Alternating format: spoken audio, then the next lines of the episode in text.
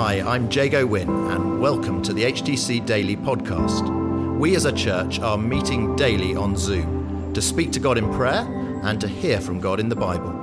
For those of you who can't join us live or who want to listen again, we're featuring the daily Bible thought as we journey through Matthew's Gospel in the first part of 2021, and we're also including how we're being encouraged to pray each day.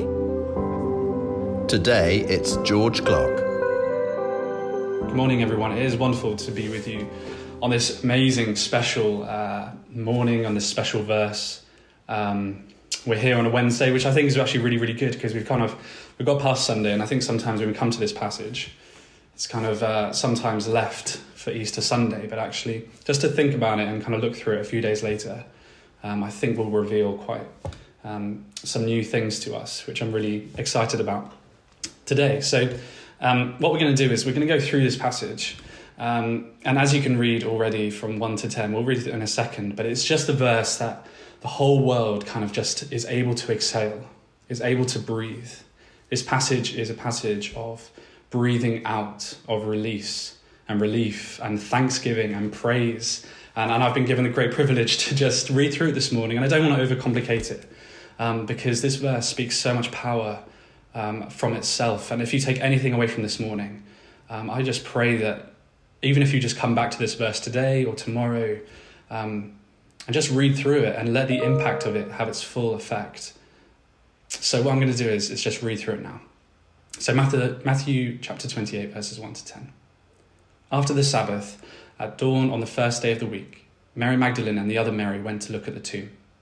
There was a violent earthquake, for an angel of the Lord came down from heaven and, going to the tomb, rolled back the stone and sat on it. His appearance was like lightning, and his clothes were white as snow. The guards were so afraid of him that they shook and became like dead men. Then the angel said to the woman, Do not be afraid, for I know that you are looking for Jesus, who was crucified.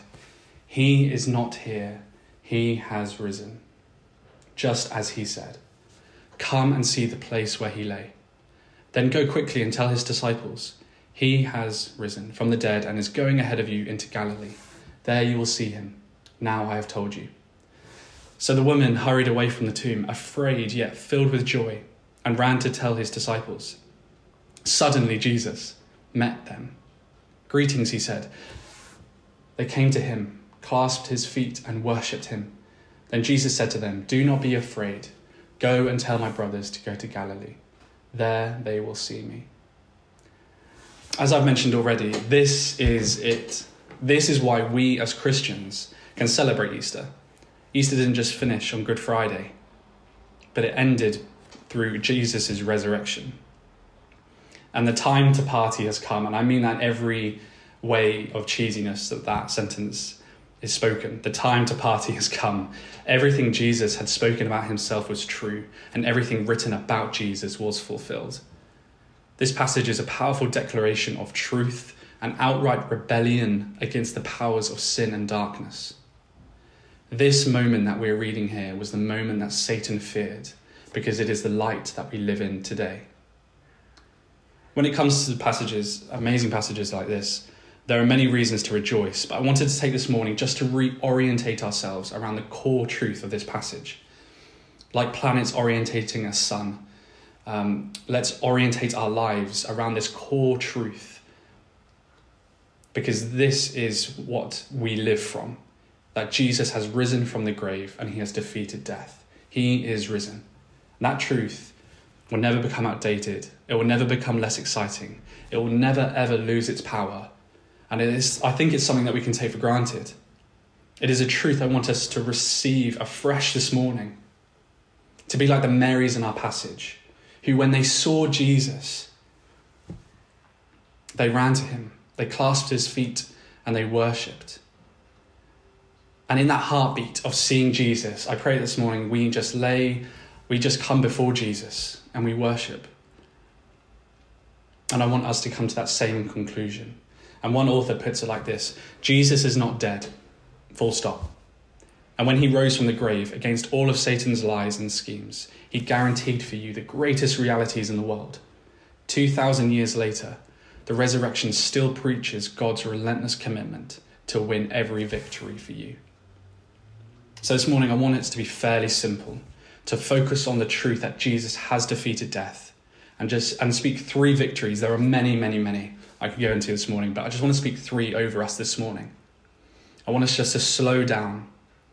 Kind of like I was just speaking to Jamie before, like in a cheesy film, you know, when you see they, you know, one person sees the other person, it's just like the whole film slows down. Just to gaze upon Jesus, to be like the Marys in our passage, and worship Him because that is a right and fitting response. So, our first victory that I want us to, to receive and just take in this morning is this. And these are all fairly simple, by the way, but powerful. And the first one is this God has, de- God has defeated death for us. Satan thought the grave would hold Jesus, but God rose Jesus from the grave. In Acts, we read this But God raised him from the dead, freeing him from the agony of death, because it was impossible for death to keep its hold on him. And if you believe in him, death cannot hold you either. So Jesus rose to prove that he had defeated death. Until he rose, death seemed to swallow up every ounce of life and hope from generation after generation. God had promised everlasting life centuries before, but the resurrection revealed it was certain for his redeemed and adopted sons and daughters, which is us here this morning. Number two, God has purchased all of his promises for us. Jesus rose to fulfill all of the promises and warnings in the Old Testament that they were from God. God's promises have always been the only lifeline of hope for those of us living under the supreme death penalty.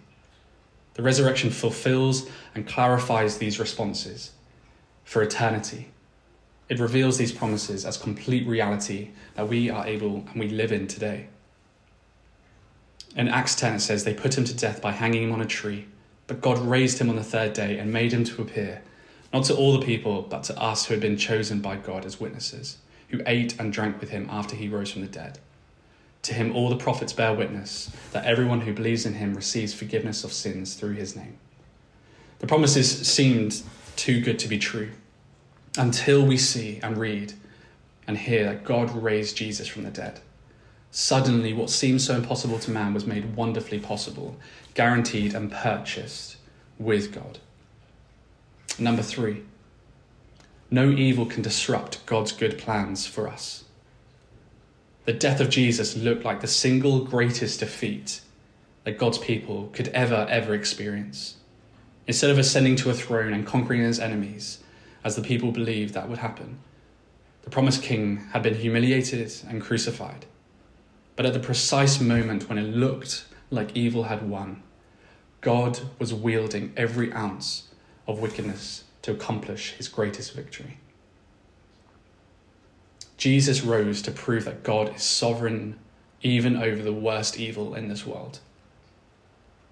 In the ultimate act of rebellion and injustice, God had pivot, pivoted history with love to save and satisfy his people.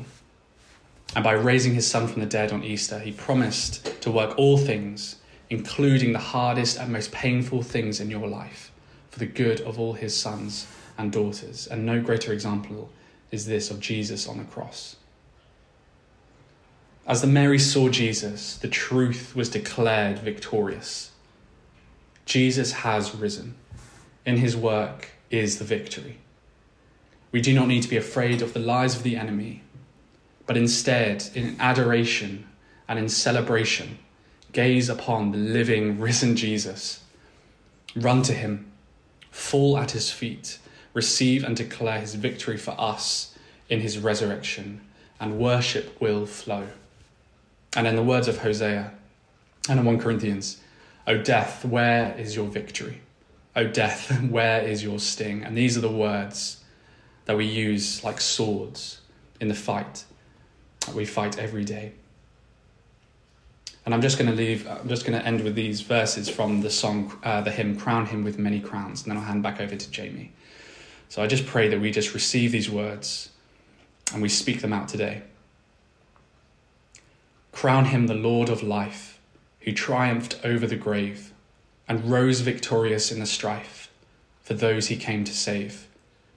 His glories now we sing, who died and rose on high, who died eternal life to bring, and lives that death may die. And just like in our passage, I pray that our worship doesn't just stay, but moves us to action as Jesus says, go. So let us go today singing and living in the truth that we have received and been purchased. Amen. George, thank you so much. This morning we prayed from uh, those places of victory that George spoke about with, with knowing the resurrected Christ. We also prayed for the prayer life of our church with the prayer meeting happening tonight, Wednesday night, and also the upper Zoom happening, 24 hours of prayer happening again on Saturday, the 17th of April. And we prayed that prayer would continue to fuel all that happens in and through our church and for more and more people to get excited by what God is doing as we join with him in prayer.